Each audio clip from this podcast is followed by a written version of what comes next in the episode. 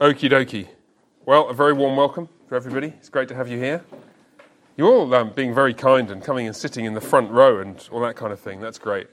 And um, we are going to uh, continue where we left off last time. You should all have a one page handout. Those of you who are at home, I hope you've uh, managed to find in your inbox an email sent about half an hour ago with an attachment that uh, is a PDF. It's headed The Covenant Through Moses, Part 2.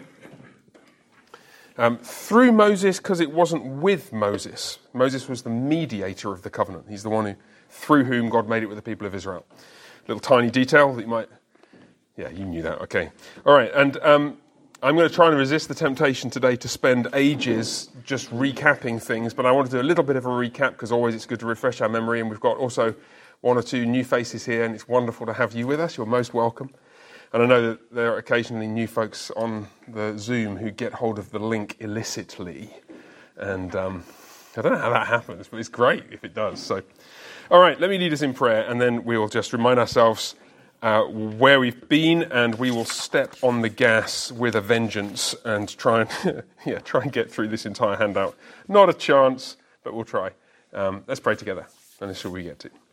Merciful Father, thank you for your immense goodness to us in the Lord Jesus Christ, in reconciling us with you, and for his gift of the Spirit poured out from you, from him, from on high, by whom we're united with one another, and our eyes are open that we may perceive wonderful things in your word. And please help us tonight to perceive wonderful things in your law, the law given through Moses to your beloved people Israel many thousands of years ago. And help us as we do so to see the shape of history as you've been laying it out for us, so that we may live more faithfully and with the right hope and expectation in the present. And we pray in Jesus' name. Amen.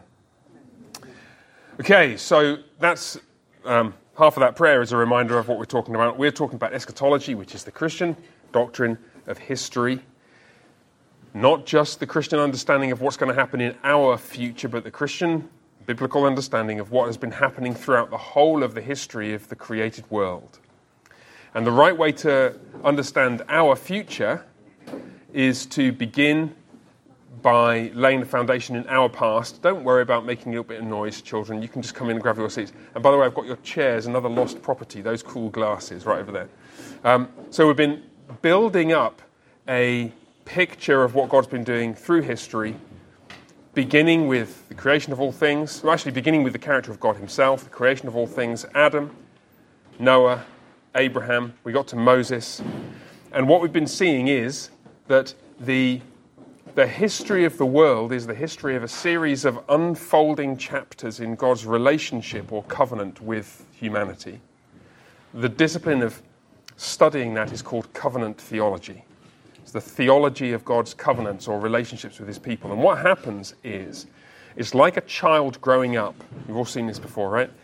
Um, in the early days, God relates to his infant, Adam, and his toddler, Noah, and the youngster, Abraham, and the child, Moses, and the Israelites.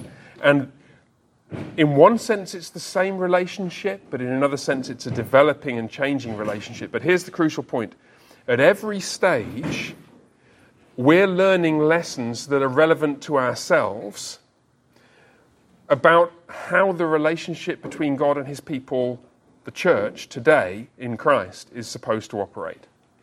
We will learn lessons from what God says they ought to do. We've seen a lot of that with Adam and Noah and Abraham, if you think about all the things that God said, this is how the relationship ought to work.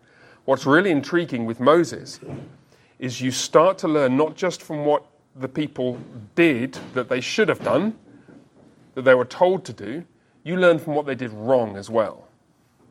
And what I'm going to be um, walking you through today, we're kind of picking up um, just before the giving of the Ten Commandments at Mount Sinai. You remember where we'd got to? We began with really with the book of Exodus last week, and we traced that, that history of God graciously redeeming his people. And I labored intently a couple of important points, like, for example, the fact that God's redeeming grace precedes his law, quote unquote. We're going to come to that in a second. Um, but the, the law was never given as a means for the people of God to be saved at any time ever in the history of humanity. God graciously redeemed his people from slavery in Egypt. And he's about to give them the law as a, well, hmm, I'm something that he gives to people he loves to show them how to live. But I want to say more about that in a second. Anyway, that's where we get to. And so just grab your Bibles and just open them up. And I want to sh- uh, begin, if, if I may, just where we left off last time, or close to where we left off last time, where the people of Israel. They're out of Egypt. Pharaoh and his army are drowned in the Red Sea. They've been wandering through the, through, through the desert for a few weeks, been fed with manna from heaven and water from the rock. Jethro has told Moses he needs to sort himself out and stop trying to solve every problem and delegate things appropriately. And then, uh, chapter 19, we come to Mount Sinai.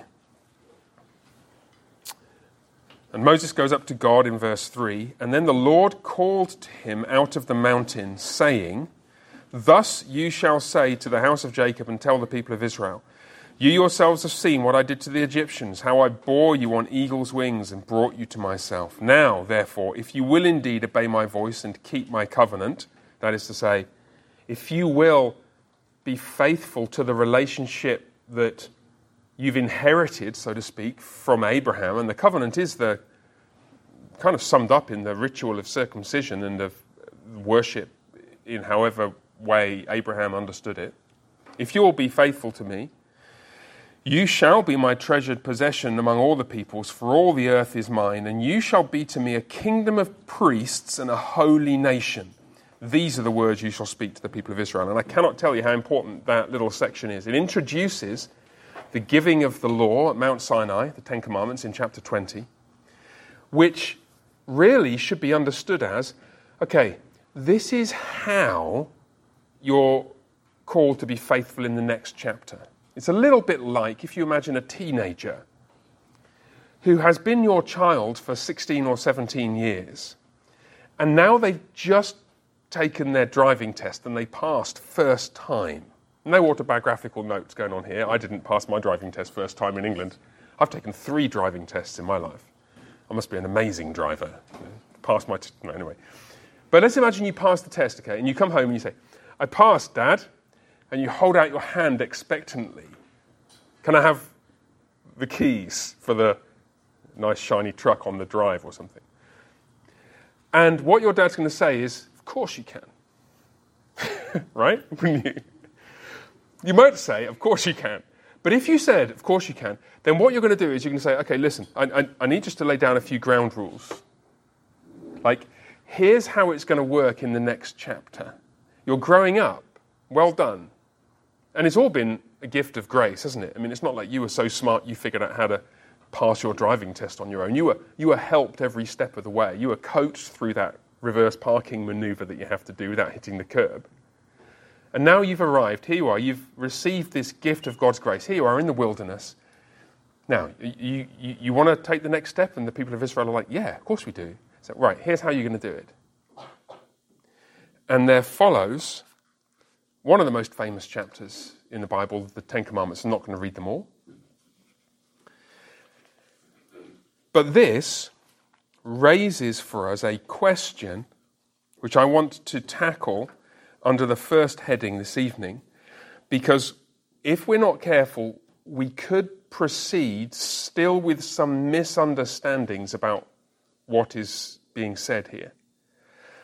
So I want to ask you the question, genuine question, okay, and I want to hear some answers from you. What is, quote unquote, the law? If I say to you something, something, something, um, the law of Moses, something, something, something, the law of God, something, something, something, the Old Testament law, law of Moses, law of God, Old Testament law, what kind of things pop into your head? Think for a second, and then hit me. Well, not literally hit me. Um, Aaron, go ahead. You think Ten Commandments? Yeah, okay. What else? Law of God. What do you think? All of Leviticus. All that really cool stuff about what you're not allowed to touch and eat and everything, right? Yeah? What else? Yeah, Mrs. Um, beg your pardon? A way to please God. Very good, yeah.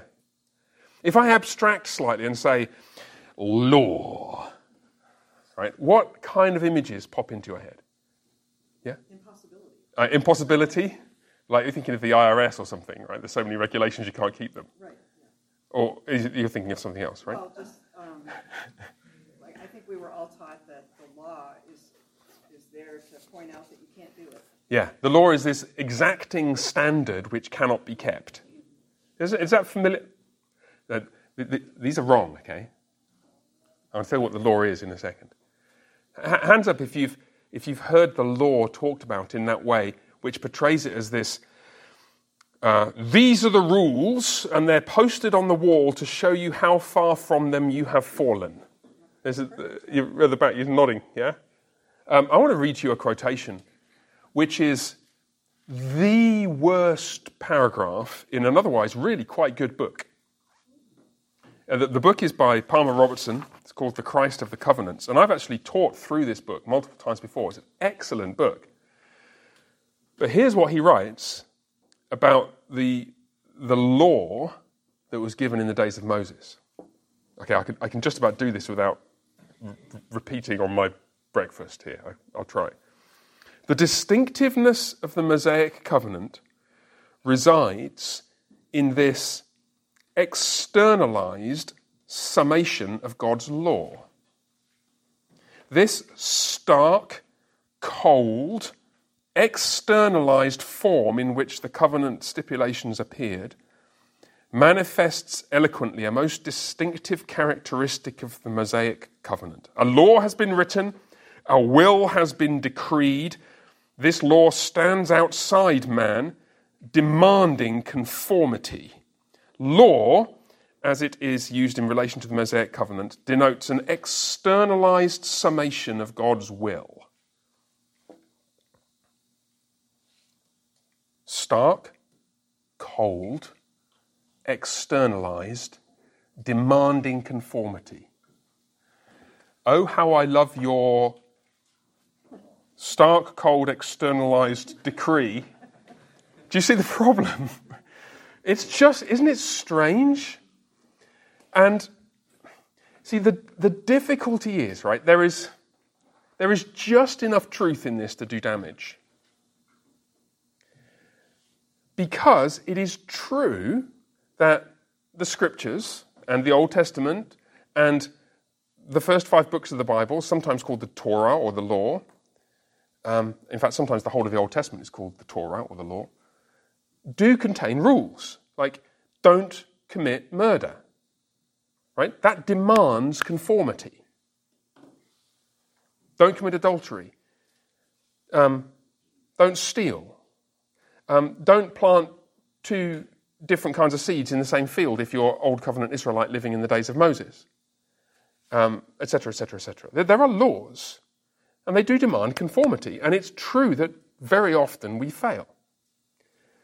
But can you see the problem with, well, I want to show you the problem with um, only thinking of law in this way.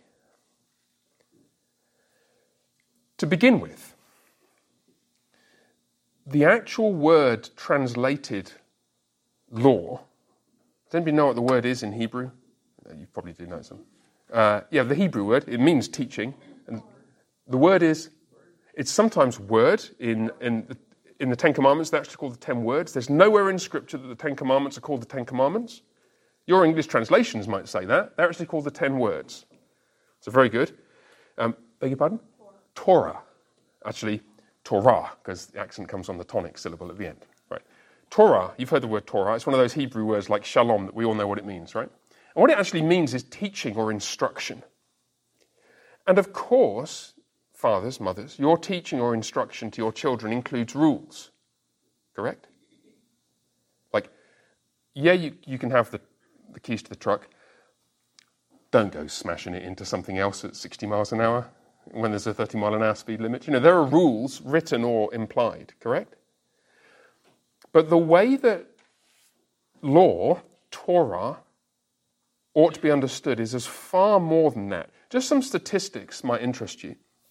Um, in the New Testament, um, uh, in 1 Corinthians 14 21, uh, Paul refers to the law. He says, In the law it says, and then he promptly quotes from the book of Isaiah. And you think, well, that's a bit odd. It's, it's kind of a mishmash of quotes from Deuteronomy and Isaiah and perhaps Jeremiah 5 as well. But the way that law is used by the New Testament writers, Jesus included, not that he wrote the New Testament, but, the New, but by the New Testament in general, includes legal prescriptions, but it also includes the whole of the first five books Genesis, Exodus, Leviticus, Numbers, Deuteronomy, because sometimes you get the phrase the law, the prophets, and the writings. And there, the law means the first five books. The prophets is everything after that, including the, um, the books of uh, Samuel and Kings. And the writings is all the other stuff like Job and Psalms and Ecclesiastes and stuff. So, law, prophets, writings. Sometimes Jesus refers to just, just the law and the prophets. So the writings presumably get lumped into one or the other. And sometimes it's just the law, referring to the whole of the Old Testament scriptures. Now, just think what that means. When we hear the word law, as in law of Moses, we should be ready to think of a whole constellation of different ideas. We should be ready to think of rules, just the instructions. We should be ready to think of the era in which those instructions applied. That's how Galatians uses the word often. Um, uh, the, you're not under law means you're not in the era when Moses, the covenant with Moses, was sort of guiding God's people. But we should also be ready to think of the whole of the contents of the first five books of the Bible Genesis, Exodus, Leviticus, Numbers, Deuteronomy, the books of Moses, the books that Moses mostly authored or even the whole of the Old Testament itself. Now, have you any idea how much of the books of Moses, the first five books, are actually laws? You want to have a rough guess? 15%? yeah, 50. It kind of depends what you count as laws, but it's certainly less than half. And of that half, a good half of them are really not laws about personal conduct. They're about how to build the tabernacle and how to worship God and how to offer sacrifices if you really, really focus down and try and work out how many chapters of the first five books of the Bible are actually about do not do this and do do that, personal instructions, it's certainly less than 50, probably less than 40. And that's if you include Deuteronomy, which is kind of repeating a bunch of stuff from Exodus and developing it. If you include the whole of the Old Testament, 900 and something, how is it? 900, I wrote it down, 929 chapters we are talking about less than 5% of the Torah is actually laws in the sense of a bunch of instructions that you must do this and you must do that and you must not do this. You with me? Now, why is that so important? The reason this is important is because what the rest is all about.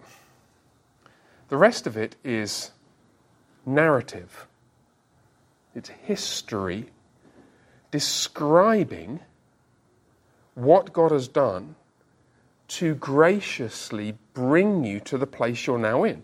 It's songs and poems celebrating what God has done to bring you to that point. And it's prophetic visions about what the future holds in the near term or in the longer term and prophetic explanations of what God has been doing more recently. And then it's wisdom sayings and, and aphorisms and uh, things to wrestle with, like Ecclesiastes and Proverbs. And the purpose of it is not to simply give you a rule book and say, look, you've got, you've got to do this. Okay? You're, you're now my people. Here's the rules. It's not really that. It's more like what the loving father is going to say to his daughter when she passes the driving test. It's like, you, I was so thrilled for you. And um, you know, there's a, there's a bunch of things you need to be careful of now. But let me remind you of how you got to this point. And let's embrace It's not what you say when your daughter passes the driving test, actually. This is a bit over the top. But what, what the Torah is doing for Israel is saying the Lord wants you to embrace the history that He has brought you through, to recognize that you're part of that history, to learn from that history, to celebrate the good things that have been done in it, to imbibe the practical wisdom that your forefathers in the faith have enshrined within it. Oh, and to avoid making the massive, catastrophic, sinful errors that are sometimes spelled out in the form of laws.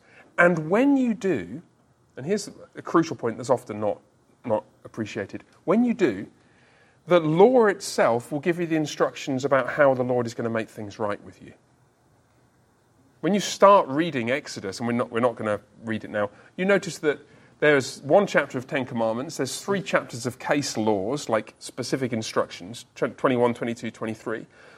The vast majority of the rest of the book is all instructions about how to build the tabernacle, which is the place you come to get right with God after you've sinned. And then it's, instruction, then it's a description of how they built it. And then the first thing that goes off in Leviticus is here's how to conduct your worship services. Yeah, like, of course it's true that we're going to sin in the sense of we're going to miss the mark, we're going to fall short of what God wants from us. But the law is not concerned with giving us a slap so we fall over and then kicking us when we're down. It's our gracious Father holding up to us the way to enjoy the relationship with Him that we've been brought into. And look, here's, here's how to fix things when it, when it goes wrong, and it will, but I want you to know how to fix it because I love you. Here's how to stay in communion, in relationship with me. That's what law is. Are you with me? So let me pause there Uh, we'll scoop up any questions we've got. Yeah, Mrs. Claghorn. Deuteronomy 30. 10 through 14. Yeah, yeah. this commandment that I command you today is not too hard for you, neither is it far off. It's not like up in heaven, so you have to say, Where is it? Yeah, it's like you just need to love the Lord your God with all your heart and love your neighbor as yourself. Jesus said that's the summary of the law. The love your neighbor as yourself bit, by the way, is in Leviticus. That wasn't made up by Jesus. Um, so, yeah, thank you. Yeah. So, what I want to do is I just want to clear away this idea that law means, oh, Palmer Robertson, bless him. I mean, he's a very, very fine scholar. And I wonder, under, it's interesting, if you read the book really closely, he's got a couple of footnotes where he's clearly wrestling with the incongruity of this description of the law of Moses, given what the Psalms say about it. And it's a really, really revealing moment in the footnote. And I, I, I, he wrote it a number of years ago. I wonder whether he still thinks that. He's still alive, a very fine scholar. Mrs. Bennett. Oh, I was just thinking about how the Ten Commandments are so reviled in, yeah. in our culture that uh, if, if, we look at what they actually say, uh, they help us. Like, we don't want people to murder us. Mm. we don't like to have things stolen from us or, right. said poorly about us. And it's interesting how, as a lump, they're just yes, yes. You and your God with your Ten Commandments, you know. Yeah. Cool, but yeah. look what if we did them, and it is because God wants us to enjoy yes. and have good yes. life. Yeah. Imagine. Imagine we were the Israelites. Like there were, I don't know, how many are we? 60, maybe 50 of us tonight. You come out of, of, of Egypt, in the wilderness. And the Lord says, Right, I love you guys, and I brought you here to, to meet with you, to worship me. You know how to, to worship me now, or you're about to discover because Leviticus. Um, now, look, here's the best way for your relationships to flourish don't steal stuff from each other, don't kill. Uh, when you get married, stay faithful to each other. Um, don't, don't covet somebody else's stuff. Work hard to get your own so that you can then give to other people, and so on and so forth. You with me? It is a blueprint for a society that is functioning well. And it's interesting, we, we uh, did this in the, the seventh and eighth grade theology class this last year, and um, it's very interesting occasionally to look at what the Westminster Divines say, Westminster 17th century, mostly English Reformed theologians, expounding the Ten Commandments. They're doing lots of other things, but they, they expound the Ten Commandments. And they're drawing out loads of implications from each one. So it's the deep reflection on the significance. So Jesus hints at this when he says, You've heard it was said, don't commit adultery. But I say, don't even look at a woman lustfully. Because to do that just will it will make a mess of you and it's offensive to God and it will just distort all your relationships. Remember we were talking about this? So it's a, it's a gift. And this is actually how we ought to discipline children. Yeah? We're, we're trying to make their lives nicer and better and more enjoyable and more fruitful. Okay, so that's the law. Now, what I want to do um, is, you got your handouts again, uh, look briefly at a text in Deuteronomy again, Deuteronomy 4 that highlights the purpose of the law in the life of Israel. Deuteronomy 4 5 to 8. We have looked at this before, but it was about three sessions ago, and I want to just look at it again. Now, you know what Deuteronomy is? Deuteronomy is Moses' um, last will and testament, really. Deuteros, second, nomos, law, the second reading of the teaching, of the instruction. And the Israelites are camping in the hills of Moab, overlooking the, uh, the land of Canaan from the east side of the river Jordan, waiting for Moses to die so that they can all go in and inherit the promised land in the book of Joshua. And so Moses, because he's a preacher, he's got to preach, so he preaches these sermons. And he's telling the people of Israel what's going to happen and what they ought to do in the land. Deuteronomy 4, see, verse 5. Behold, I think it says in some of your Bibles. I have taught you statutes and rules as the Lord my God commanded me, that you should do them in the land that you are entering to take possession of it. Keep them do them. This will be your wisdom and your understanding in the sight of the peoples, who, when they hear all these statutes, will say, Surely this great nation is a wise and understanding people.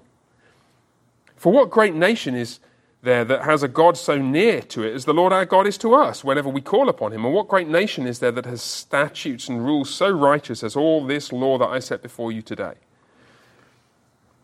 That's the purpose of the law in a nutshell. If you guys, when I'm dead, cross over into the promised land under the leadership of Joshua.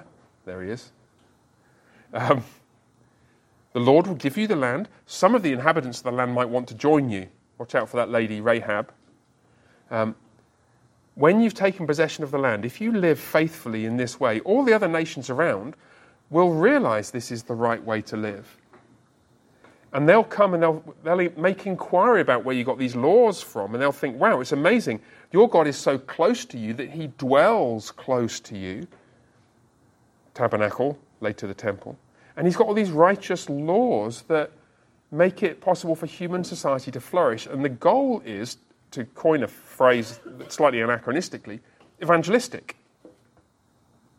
Israel had the potential to be at the very least, magnetic to the nations around them. It's not quite evangelistic in the sense that it's not the evangel, the gospel, in the sense of the preaching of the kingdom of Christ. And they weren't told they had to go out. It was that other nations would come to them and see the goodness of what the Lord had given them. And so now you can see how it connects to eschatology, right? Run the thought experiment. Just imagine that Israel hadn't been polluted with the sin and wickedness of Adam. So that, or at least not to the extent that they were unable to remain faithful to Torah, to the teaching. What's going to happen?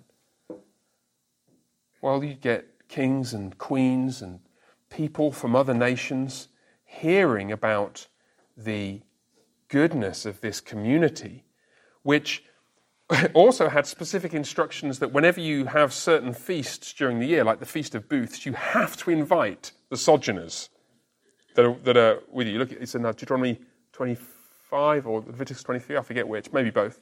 You've, you've got to go out into the streets and find a foreigner to invite to your Feast of Booths party. You definitely want to be traveling through Israel during the Feast of Booths because it will be wonderful. You get invited to all these parties all the time as the people are celebrating the Lord's goodness to them. And what's going to happen over time, if you play that thought experiment out, is that the, the nations around gradually get to hear, and the word spreads, and people come. They meet with Israel's king, or they meet with the people of Israel, and they're convicted that this is the right way to live, and they worship God in some way, and maybe it will be possible for them to worship Him by coming periodically to the temple and taking the teaching that was relevant to them back to their own land or something like that. Whatever it was that the Queen of Sheba did. Yeah? That's what should have happened. Well, what did happen was mostly a really sorry catalogue of failure, punctuated by brief moments of faithfulness temporarily. We've already talked in a previous session about King Solomon and 1 Kings 10 and the Queen of Sheba coming as an example of that. But what I want to do for the rest of our time today is to, well, I've got one more point under the first heading, but if you look at the bottom two thirds of your handouts, I want to talk about the law of Moses in action. And most of this is a story of failure with little glimmers of hope in it. And we're actually going to learn lessons about eschatology from the failure as well as from the successes. I'll show you what I mean by that. But just before we do it, just to make the connection explicit to the New Covenant church, just turn with me to 1 Peter 2. Let me show you one text, there are many texts, but one text that speaks about the place of the law. And can we all, when, can we all agree, whenever I say law, you know I'm talking about the instruction of the Lord that encompasses that narrative of His goodness and the songs and the wisdom and everything, as well as the rules, yeah? And that way I get to say law, and you don't think that I've gone weird by talking about Torah the whole time. Well, what's the place of the law in the life of the New Covenant church? Well, just notice. 1 Peter 2, verse 9. But you are a chosen race a royal priesthood, a holy nation, a people for his own possession, that you may proclaim the excellencies of him who called you out of darkness into his marvelous light. Well, hold on one second. Haven't we, haven't we seen that before somewhere? Where did we just see that bit of verse 9? Yeah, in Exodus 19. Right? The people of Israel get to the foot of Mount Sinai, and God says, You're a holy people. If you keep my covenant, you'll be a royal priesthood. All the earth is mine, but you'll be a special community of people for me. And Peter grabs hold of that, and he's talking to a church in the wilderness of Western Turkey in the first century. And he says, a bunch of little tiny churches, and he says, You're a chosen race. You're a royal priesthood. You're a holy nation. You're a people for God's own possession that you may proclaim the excellencies of him who called you out of darkness into his glorious light. Can you see what's happened is the, the promises made to Old Covenant Israel have been fulfilled in Christ and in all those who are in Christ. And so the things we're about to discover about what Old Covenant Israel did, they're going to have some relevance for us. When we discover what Israel should have done, you know, live in such a way that the people see your wisdom and goodness so they glorify God. That's kind of telling us a little bit about what this holy nation, the church, ought to do. And when we see their failure and what happens in consequence of it, we will be warned about the potential consequences of our failure should we rebel against God. This is why this, what we're going to talk about for the remaining 45 minutes today is going to teach us about eschatology. It, will teach us the cost of unfaithfulness, as well as the blessings of faithfulness. And notice how he carries on. Once you were not a people, but now you are God's people. Once you had not received mercy, but now you have received mercy. Remember, just because, just like Israel, they'd received, they weren't really an independent people in, in Egypt. God mercifully drew them out of there and constituted them as an independent nation, his own people. Beloved, I urge you as sojourners and exiles to abstain from the f- passions of the flesh which wage war against your soul. Keep your conduct against the Gentiles honorable, so that when they speak against you as evildoers, they may see your good deeds and glorify God on the day of visitation. I can't think of many texts which more crisply summarize the practical responsibility we have for playing a role in God's eschatological project. Think about that for a second. God's project to move history forward, God's eschatological project, if you like, what are we supposed to do? Beloved, I urge you. Sojourners and aliens, come to that in a second. Abstain from the passions of the flesh, which wage war against your soul. Keep your conduct amongst the, the Gentiles honourable. So everyone out there sees your good deeds, and even though they might think you're a complete muppet, they, in the end, maybe some of them will admit you're not, and they'll glorify God on the day He visits us. Yeah?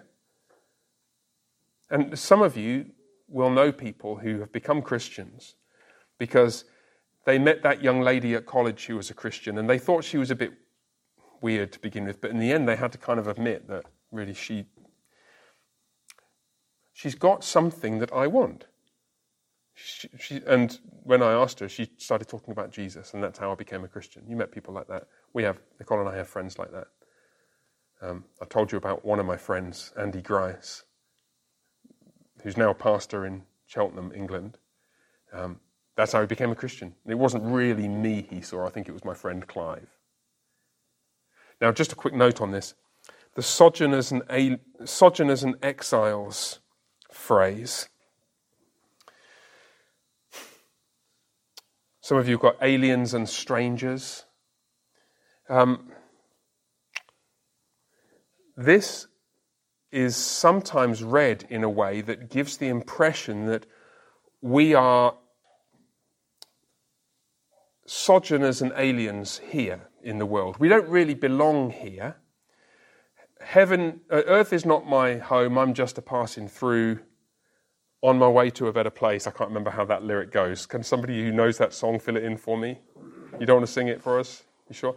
That it's, it's actually quite a common misunderstanding of the Bible's teaching as a whole, and this passage in particular, that we as the church, we don't really belong here in the world. We're aliens and strangers. We're sojourners and exiles here. We really belong in heaven. One day we'll get whisked off to go to heaven, few just in time because this ship is sinking. Now, we are going to come back to this in future weeks. Let me just alert you to the fact that that is absolutely not true. And the phrase sojourners and exiles does not mean that.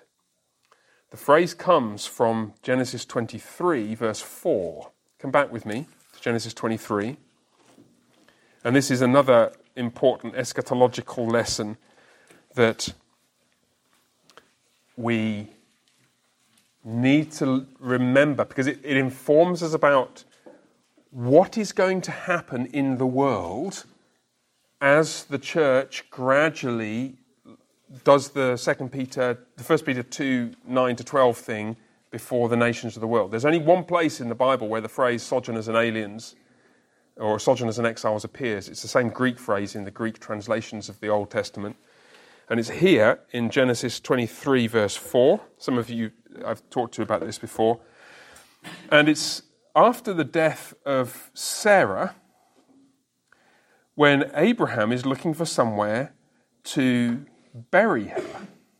And he says to the, uh, the Hittites in whose land he's living, I am a sojourner and foreigner, sojourner and exile. Same phrase among you.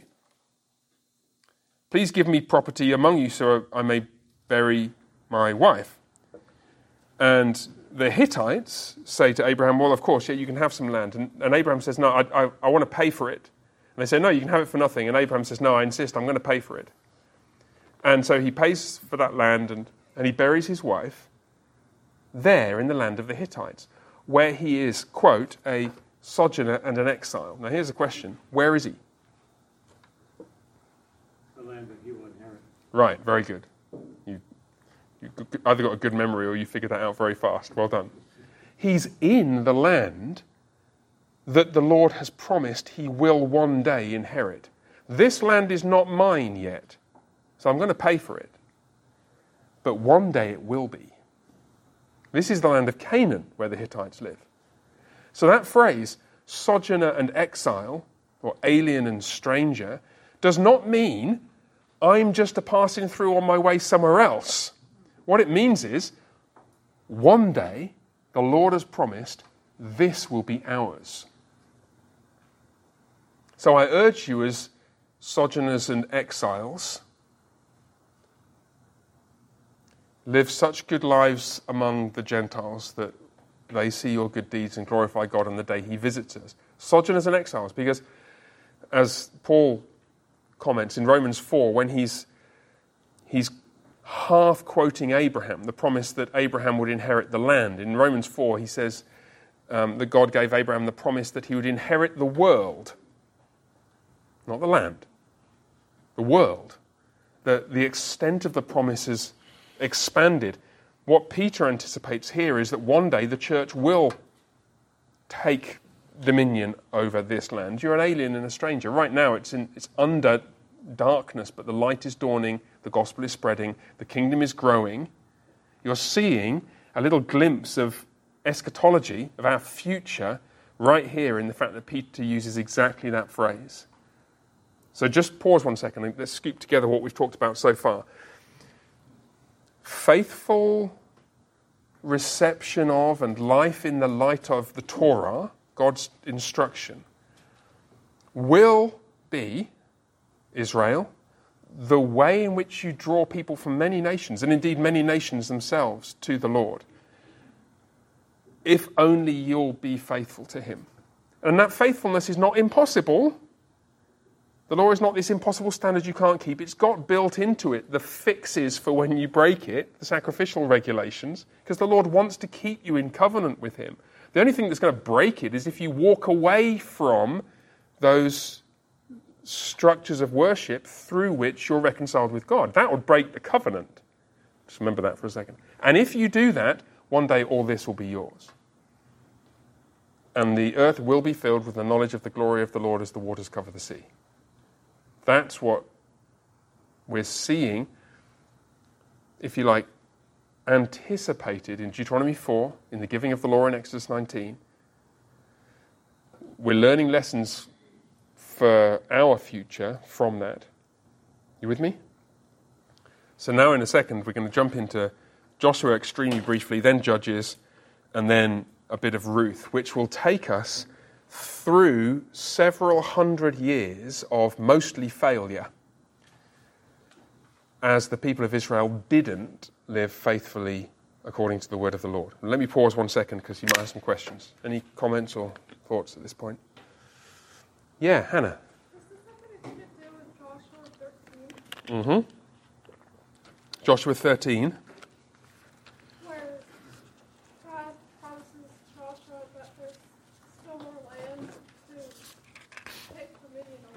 Yes, that's very good. So in Joshua 13, you think that the conquest is sort of done, but God says, no, no, there's still loads of land to be taken, and it turns out that there is. And you're seeing a couple of things there. Firstly, and actually this is helpful, Hannah, because it takes us into the, the first little bullet point of the law of Moses in action.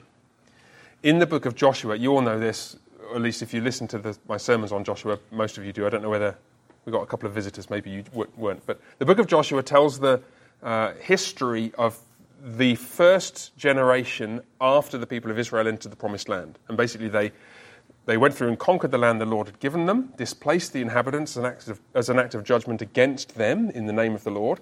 Those inhabitants that were ready to repent did and joined the people of Israel. And those that did not uh, experienced the judgment of God justly and righteously. And here you're kind of mid flow, and the Lord says, You're not finished yet, Joshy, come on. We've got more land to be taken. And it's at the end of the book that Joshua is like, I think we're done here. Mm, he thought he was done here. We're going to see in a second he wasn't. But what's happening is the. Is, remember the, um, the promise to Abraham? What were the three elements of the promise to Abraham? Land, people, blessing. Yeah. So, people, you pretty much got the people by the beginning of the book of Exodus. You know, many, many people in Egypt. Um, blessing, the, the Torah, which includes the blessing of God's presence with his people and access to him in worship through the tabernacle. But where's the land? Well, the land is finally conquered in the book of Joshua. So the first six books all hang together. So what happens next? Well, I invite you to turn with me to one of my favorite books in the whole Bible, the book of Judges. Now, that's not a phrase you hear very often. One of my favorite books in the whole Bible, comma, the book of Judges. Well, it's one of mine. Um, in fact, I love Judges chapter 3, verse 31, which we probably will we look at, maybe we'll look at today. I love it so much that I have a fridge magnet with Judges 331 in Serbian on my fridge at home. It's true. And I guarantee I must be the only person in the entire history of the world who's ever had one of those. Isn't that cool? Ask me about it afterwards. So, what happens in the book of Judges? Well, remember, what we're seeing is we're seeing the unfolding of eschatology, the unfolding of history. Judges 1, verse 1, after the death of Joshua. So it's now the next generation, generation two in the land. They've been there, I don't know, probably, I mean, is it 56 years? Something like 50 odd years. Joshua has died. After the death of Joshua, the people of Israel inquired of the Lord, Who shall go up first for us against the Canaanites to fight against them? And it turned, because it seems that there's still some work to be done. And the Lord said, Judah shall go up. Behold, I've given the land into his hand. And Judah said to Simeon, his brother, Come up with me into the territory allotted to me that we may fight against the Canaanites. And I likewise will go with you in the ter- into the territory allotted to you. So Simeon went with him. Then Judah went up, and the Lord gave the Canaanites and the Perizzites into their hand, and they defeated 10,000 of them at Bezek. They found Adoni Bezek at Bezek and fought against him and defeated, defeated the Canaanites and the Perizzites. Now, this looks like the continuation of the positive conquest of the land of Canaan in the next generation. And indeed it is. In fact, there's some real subtlety here because um, you notice there's a bunch of things that they do really well. What do they do really well? What's the first thing that they do after the death of, death of Joshua? Chapter 1, verse 1. Yeah. Let's pray, everybody. Well, that's a good idea. And the Lord answered, we don't know how, um, perhaps through some prophetic utterance given to a prophet in their midst, we don't know. And the Lord said, Judah shall go up. I've given the land into his hand. And so Judah went off on his own. No, he didn't. Judah said to Simeon, his brother, Come up with me. Now, this is a long and messed up story. And I, again, I've told some of you this before, I think. Have I told you? Hands up if I've told you the story of Judah and Simeon. Here's some of you. Yeah, my kids are so sick of hearing this one. Okay, briefly, what happens? You remember Numbers chapter 25? Don't look at your Bibles. What happens in Numbers 25? Something terrible happens in Numbers 25. No, no, that's, that's another terrible thing. Numbers 25 is when the, the men of Israel um, went and committed idolatry with the women of Moab and adultery with them. It is the, it's the great crisis in the wilderness. I mean, there are a bunch of crises before that, complaining about Moses, but this really looks like the end for the people of Israel because they're starting to die out in the wilderness because the Lord has sent this plague among them. And everyone's kind of gathered around. You've got to go and read it in Numbers 25, but don't look at it now. Um, all the people are gathered around pleading with God to take this plague away from them. Big prayer meeting around the tent of meeting. And as they're doing so, there's this guy who comes um, into his tent with his new Moabite girlfriend. And everyone's like, what? And so Phineas goes and gets a spear and follows him in, into the tent. And one spear, two people. It's, like I said, it's a really brutal and horrible chapter. And at that point, the plague is stopped. Very interesting. So, what's, what's Phineas just done? Presumably, he has just slain the ringleader of this idolatrous and adulterous episode when the people of Israel were uh, turning away from the Lord in the wilderness. Now, but you, you all want to know who the guy was, right? Who's the guy who, while the whole of the people of Israel are, are praying for God to relieve them from uh, the plague, there's this one guy who brings his girlfriend into the camp, Mrs. Claghorns. Yeah. His name is given. He is Zimri, the son of Salu, chief of a father's house belonging to the Simeonites. And then you look carefully at the book of Numbers. And in the book of Numbers, you've got two censuses one at the beginning and one kind of towards the end. And the numbers, most of the numbers, they start quite high and get a little bit higher. With one exception, the tribe of Simeon starts quite high and is decimated. It goes from like 59,000 and something to 22,000. And you know why? It's because all the people who died were Simeonites. And so now, picture the scene a few decades later when you're in the land You've got to go and fight for your inheritance. And all your men, or most of your men, are dead because they went and committed adultery with Moabite women 20 years ago. What are you going to do? How are you going to how are you going to get your inheritance? Well, Judges chapter 1, verse 3. Just go back there and see it. Judah said to Simeon, his brother, Tell you what, why don't you come with me? And you can fight with me, and then I'll fight for your inheritance as well. And if you look at maps of the inheritances later in, uh, in Israel's history, you see the tribe of Simeon is entirely enclosed within the tribe of Judah. And in fact, by about 200 years after this, it's completely merged. The, the, the, the Simeonites didn't have any distinct land at all. They're entirely surrounded by Judah. And you see what's happened is that Judah has realized here is somebody who is, he's my brother, he's a believer, but he has made such a, this whole community have made such a mess of their lives that there's no way they're going to be able to enjoy the inheritance that the Lord has given to us. They're going to need help. And just occasionally, you actually find people like that. You find people who are a bit like individual versions of the tribe of Simeon. They become Christians, but their past is a complete train wreck. And, you know, they've got three kids, don't know which the father is of any of them. Um, they've got no money. Um, and their last boyfriend, friend, well, you can still see the bruises from just before he left, mercifully. And now she's just become a Christian. How's she going to enjoy the blessings of being a member of the people of God?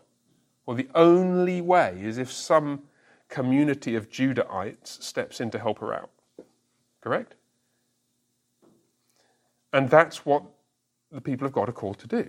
If, if you want eschatology to progress in the direction that it ought to go, if you want the, the kingdom to grow, you need to be ready to pick up the um, smashed remains of Simeonites so that they can enjoy their inheritance. Rather than just leaving, to fend, leaving them to fend for themselves, and yeah, you know what's going to happen then. So the people of Judah did exactly the right thing by helping their weaker brothers. So if, I always love this moment when it, you start to realize, okay, so if you if you knew nothing else about the whole of the rest of the Bible and somebody said, which tribe do you think the Messiah is going to come from?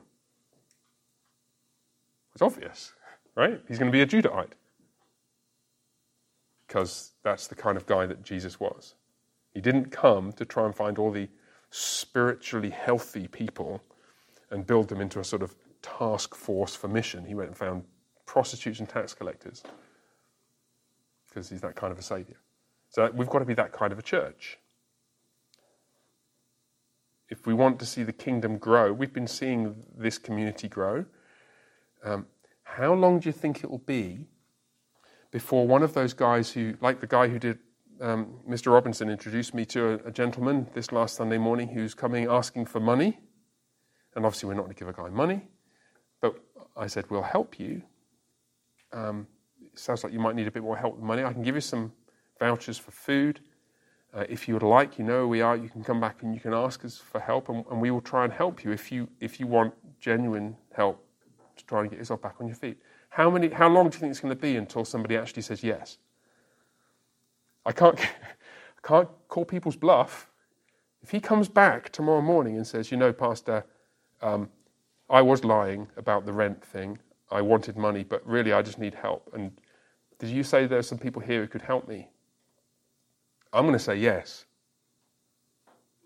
On the assumption that we're going to be like the tribe of Judah, correct?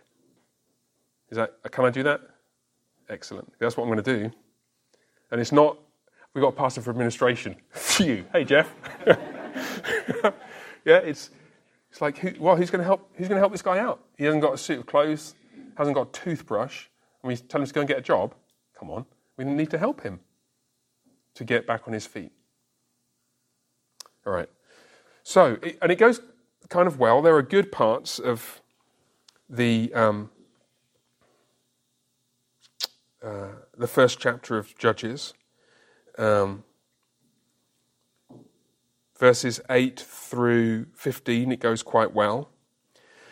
But there are mixed in with it, and then increasingly towards the end of chapter 1, basically the conquest grinds to a halt and the land is not fully taken. In Judges chapter 1, it becomes apparent that even during the days of Joshua, and certainly in the generation afterwards, the people of Israel never really occupied the whole of the land.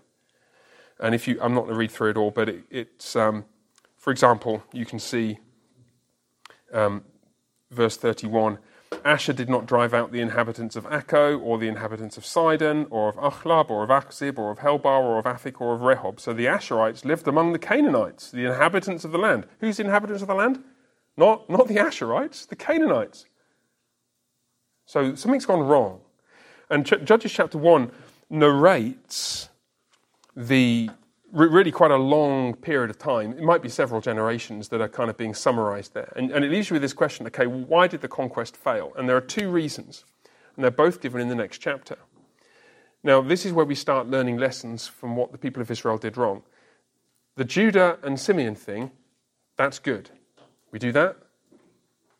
We can expect God graciously to continue to bring us growth and fruitfulness as a community here. But Judges chapter 2 will tell us two things which are death to any Christian community. I'm going to read Judges 2, verses 1 to 10. And I want you to tell me what, what are the two things that they didn't get right? There's one per paragraph, okay, so it's not too difficult. Now, the angel of the Lord went up from Gilgal to Bochim, which means crying or weeping, or maybe weepers. And he said, I brought you up from Egypt and brought you into the land that I swore to give to your fathers. I said, I'll never break my covenant with you, and you shall make no covenant with the inhabitants of the land. You shall break down their altars. But you've not obeyed my voice. What is this you have done? So now I say, I will not drive them out before you, but they shall become thorns in your sides, and their God shall be a snare to you. As soon as the angel of the Lord spoke these words to all the people of Israel, the people lifted up their voices and wept. And they called the name of that place Bochim, and they sacrificed there to the Lord. Well, a bit late for that, isn't it? So, okay, I'll stop there. What's the first thing that they did wrong in that paragraph? They did not obey the voice of the Lord. Yeah, they didn't obey the voice of the Lord, and specifically, what, what sin did they commit? They didn't take down the altars. Can you see? I said, I'll never break my covenant with you, and you shall make no covenant with the inhabitants of the land, but break down their altars. But you've not obeyed my voice. What you've done is you've made some kind of covenant, and a, in the context, it must be a religious commitment with the people of the land, because you've not broken down their altars. Some kind of idolatrous worship. And then, and this is chilling. What's the thing that the Lord says? He asks them a question immediately after that. What is this you have done? Where have you heard that before? Yeah, Genesis 3. The thorns there. Yeah, thorns and a few tears as well. Um, when God confronts uh, Adam and Eve after the fall, he says, What is this you have done? This is not just any old sin. This is a catastrophe. This is a replay of the fall. And what it actually is, is idolatrous. Now, why is that such a big deal? Well, remember what the law contains. Okay, the Torah contains inbuilt mechanisms for putting our relationship with God right when we make a mess of things. Yeah? It's loads and loads and loads of stuff about how to build the sanctuary and how to worship there so that when we sin, which we will, the law is like our relationship with God is self healing.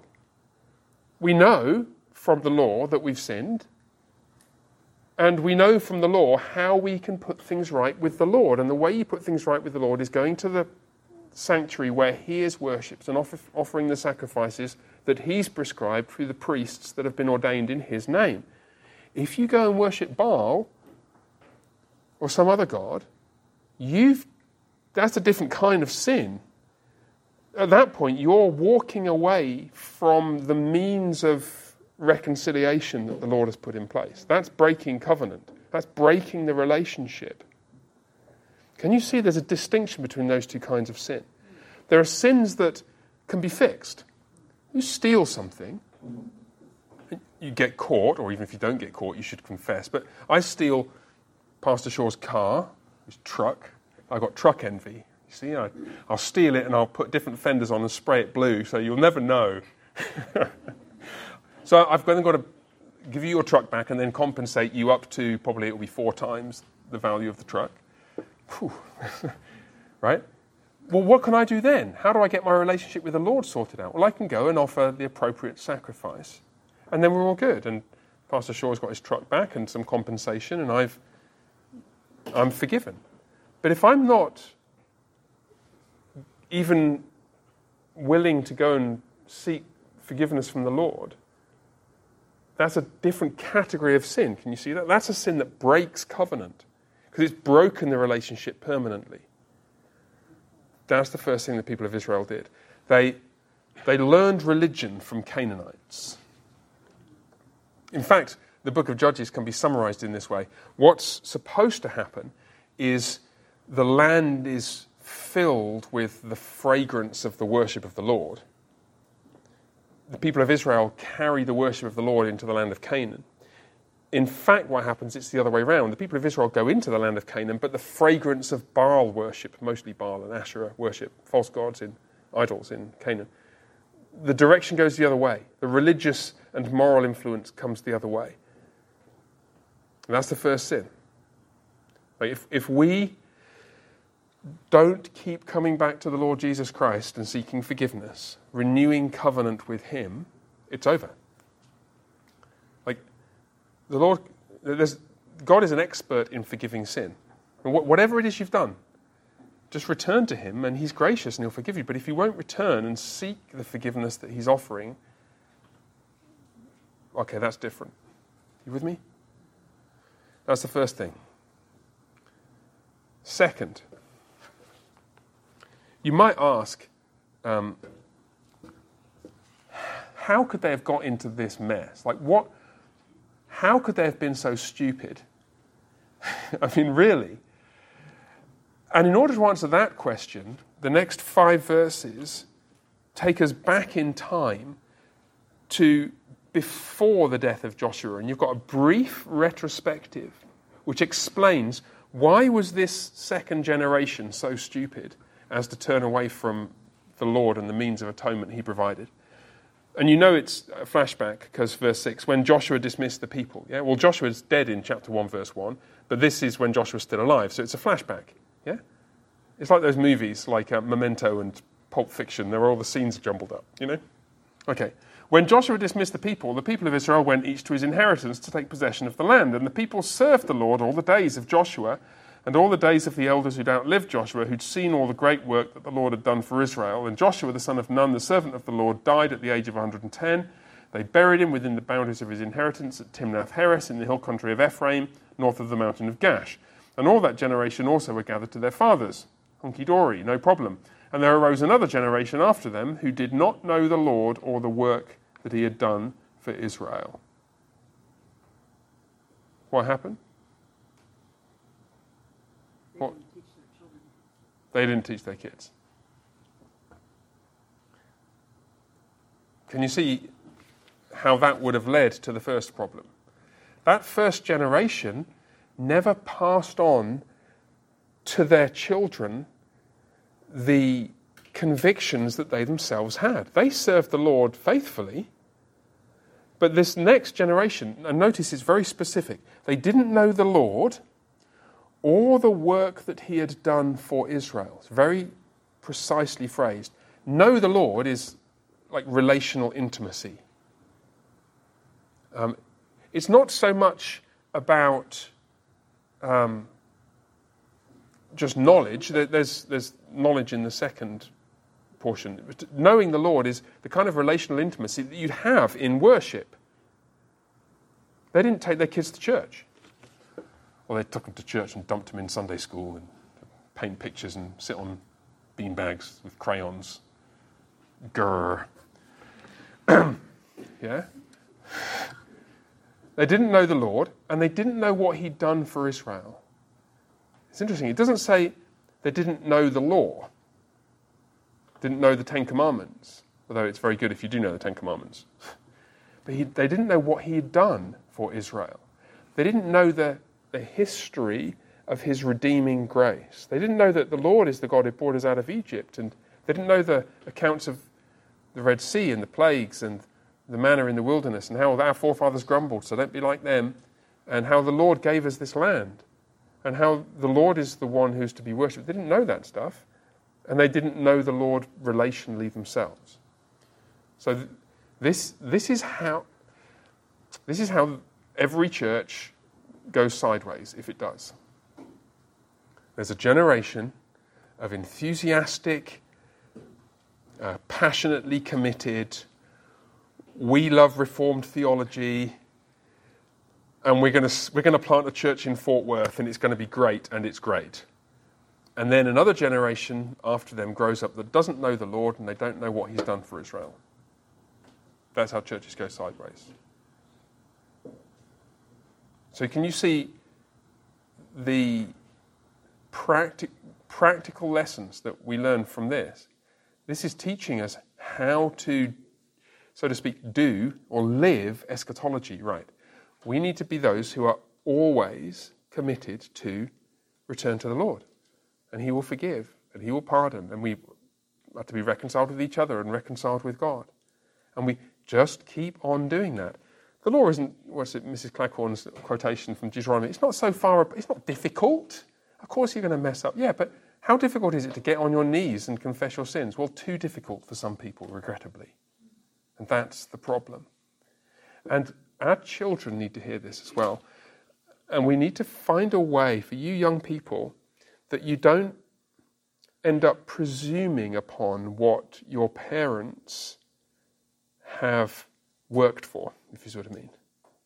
Um, what, can, what can sometimes happen is a more subtle form of this where you can sort of take for granted a pattern of life that you've not really internalized. And my prayer for you is that like you, you grow up more passionately committed and more knowledgeable of the Lord and His ways than your mum and dad. Not that you sort of grab their coattails and then when you leave home you sort of let go and then think, oh, I should probably find a church at some point, but I definitely need to find a job first and a house and maybe I think about going to college and going four year subsidised party and um, you know, and then five years later it's like I probably should go to church at some point. Yeah, no. Can you, can you see the danger? Um, so, from Israel's mistakes, we learn a huge amount, just right there. Now, doing for time? Let me pause there because we could skitter through the rest of these. There's a sampling of the judges there, and we could look at the book of Ruth, but I don't want to leave questions hanging. So, any questions or comments at this stage? All right. So, so here's what I'm going to do. I'm going to give you, in five minutes, I'm going to give you an overview of the whole of the book of Judges and the whole of the book of Ruth. How's that? Don't laugh. Of course, it's possible. Um,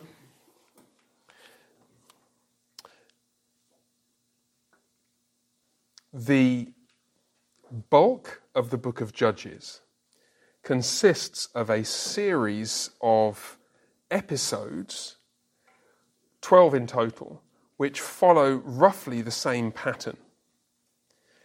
And what happens is typified by the first example in that pattern in chapter 3, verses 7 to 11. It's sometimes called the cycle of the judges. And what happens is something a little bit like this. If I go over here, am I still on the screen? And they can kind of hear. So the people of Israel did what was evil in the sight of the Lord, chapter 3, verse 7. They forgot the Lord, the God, their God, and served the Baals and the Ashtaroth. They're just two false gods, okay? Therefore, the anger of the Lord was kindled against them. The anger of the Lord was kindled against them. And he sold them into the hand of Cushan Rishathaim, king of Mesopotamia. And the people of Israel served Cushan Rishathaim eight years. So the anger of the Lord, which led to divine judgment. That's stage two. And And the people of Israel, sorry, but, but, sorry, verse 9. But when the people of Israel cried out to the Lord,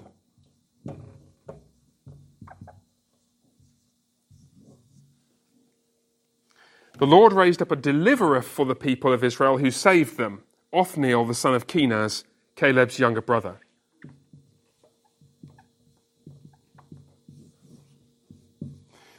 Uh, Othniel was the first of the so called judges, and not judges in the sense of modern judges, like with funny wigs and sitting in courtrooms.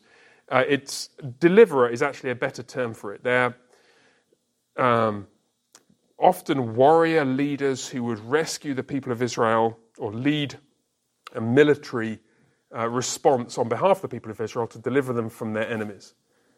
And then the Spirit of the Lord was upon him. He, he, judged Israel. He went out to war. The Lord gave Cushan Rishathaim, king of Mesopotamia, into his hand. You see, so his hand prevailed over Cushan Rishathaim, so the land had rest for 40 years. So that cycle is the cycle of Othniel. Now, that forms a kind of paradigm for all the rest of the, the remaining 11 cycles of the judges. And as you probably guessed, what tends to happen after a period of time the land has rest for 40 years. Is that again?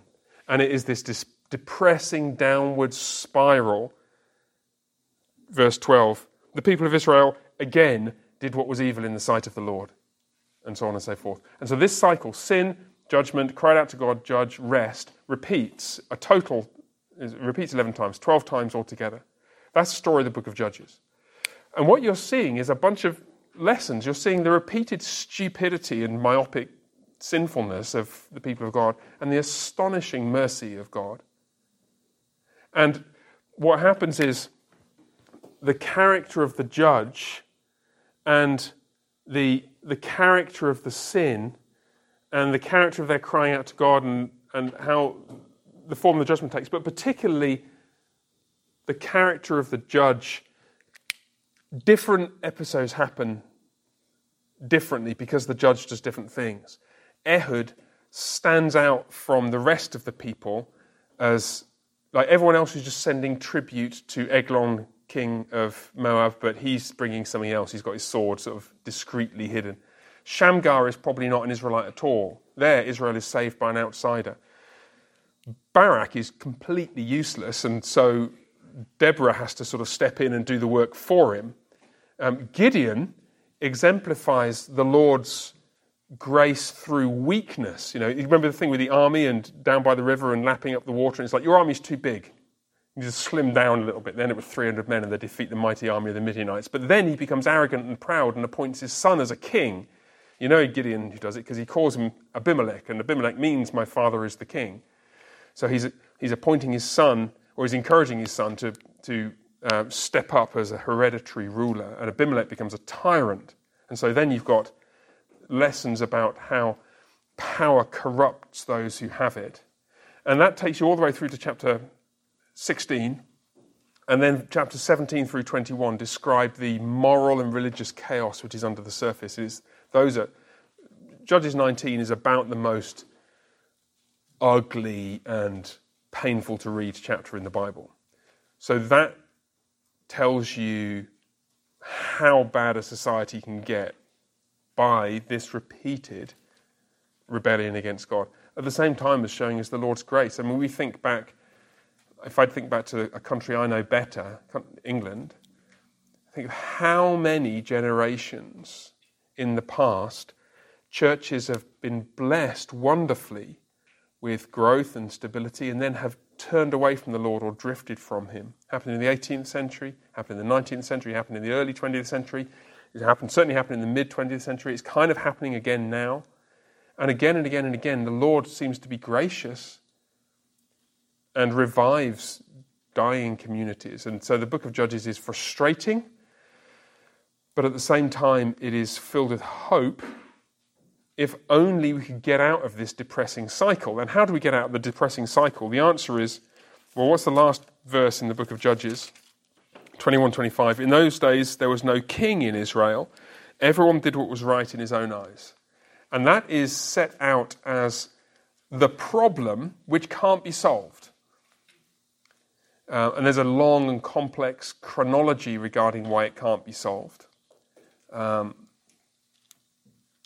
and it is also obvious that all the experiments in kingship in the book of Judges, like with Abimelech, they don't work. So, what we're really looking for is the right kind of king. The king who could knock Israel into shape and put them back on the right track again. That'd be awesome. And so, you turn over the page at the end of the book of Judges to Ruth chapter 1. And this, you know, I said that Judges is one of my favorite books in the Bible. I think Ruth probably is my favorite. If I had to be, if I had to pick one, it might be this.